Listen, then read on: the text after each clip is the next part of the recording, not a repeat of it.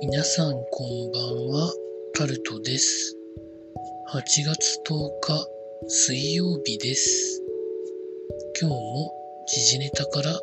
これはと思うものに関して話していきます。今日は内閣改造があったということで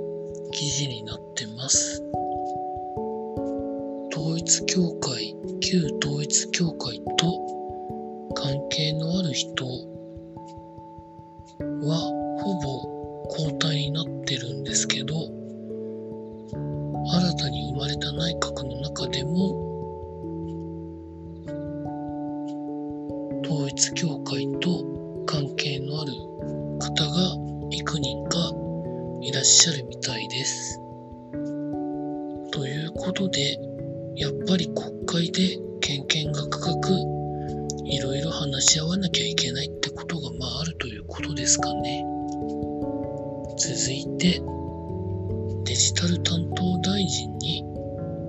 任命指名された河野太郎氏が会見をやらないということで記事になってます。これって官邸や総理の指示を拒否するってことは、それなら最初から受けなきゃいいのにと思うんですけど、どんなもんなんでしょうか。続いて、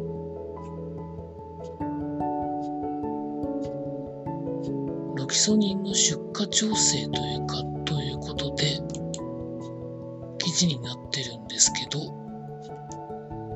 今いわゆるアセトアミノフェンが主成分のカロナールなどが需要がものすごく高くて出荷調整になっているということが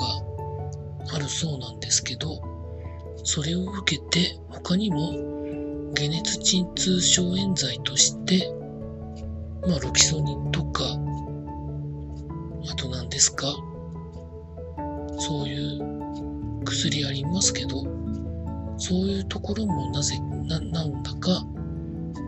需要が高まっているということで、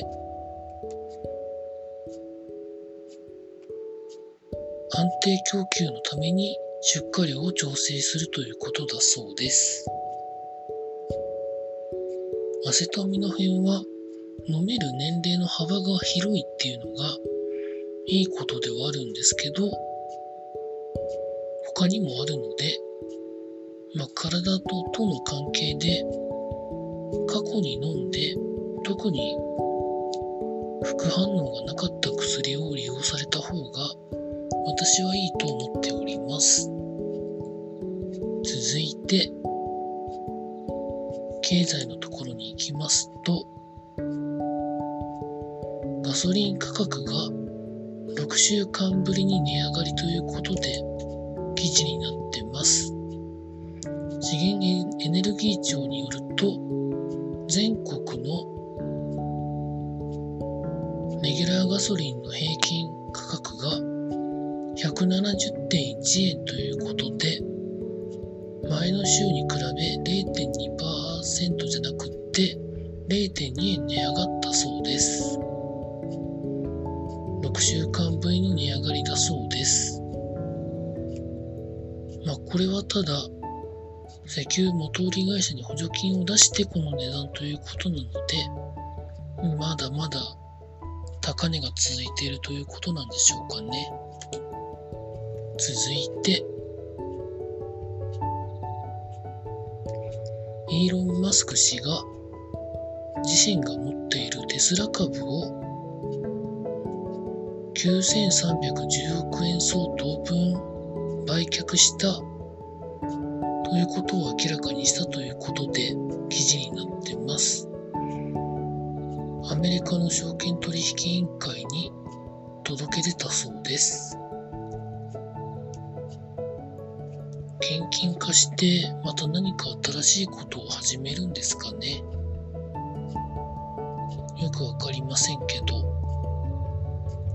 ほんと少し前にツイッターを買うとか買わないとか言ってましたけど、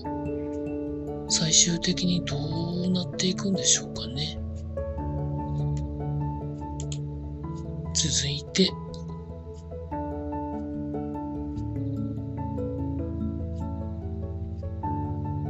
くコンビニの一番だから入り口から入って遠いところに飲料の冷蔵庫があると思うんですけど、そこに飲料を陳列するロボットっていうのがあるらしく、ファミリーマートはそういうロボットの導入を拡大するということが記事になってます。さんびゃくてんぽに導入するというふうなことが記事の中には書かれてありました。確かに、まあ、パターン化して作業が代行できる、変えられるという可能性があるといったらそういうところでしょうかね。他の陳列のところだといろいろと複雑なものが置いたり置かなかったりするので、ある程度規格化された缶とか瓶とかを並べるってことだけを考えたら、ロボットか機械化は可能なのかなと考えたりします。続いてスポーツのところに行きますと、メジャーリーグエンゼルスの大谷翔平選手が何回目でしょうかのチャレンジでピッチャーでじゅっしょう、バッターとして複数ホームランを達成したということが記事になっています。ベーブ・ルース以来ひゃくよねんぶりの偉業ということで、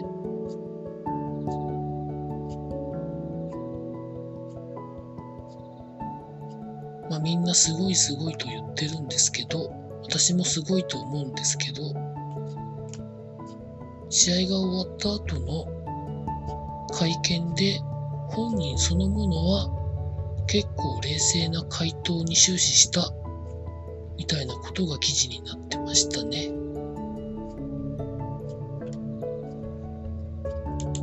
まあでも誰もできないことをやって飛び抜けて喜ばない、まあ喜んではいるんでしょうけど、そういうところを公に見せないっていうのは大谷選手自身の何かしらの考えがあるんだろうなというふうな感じを持っております。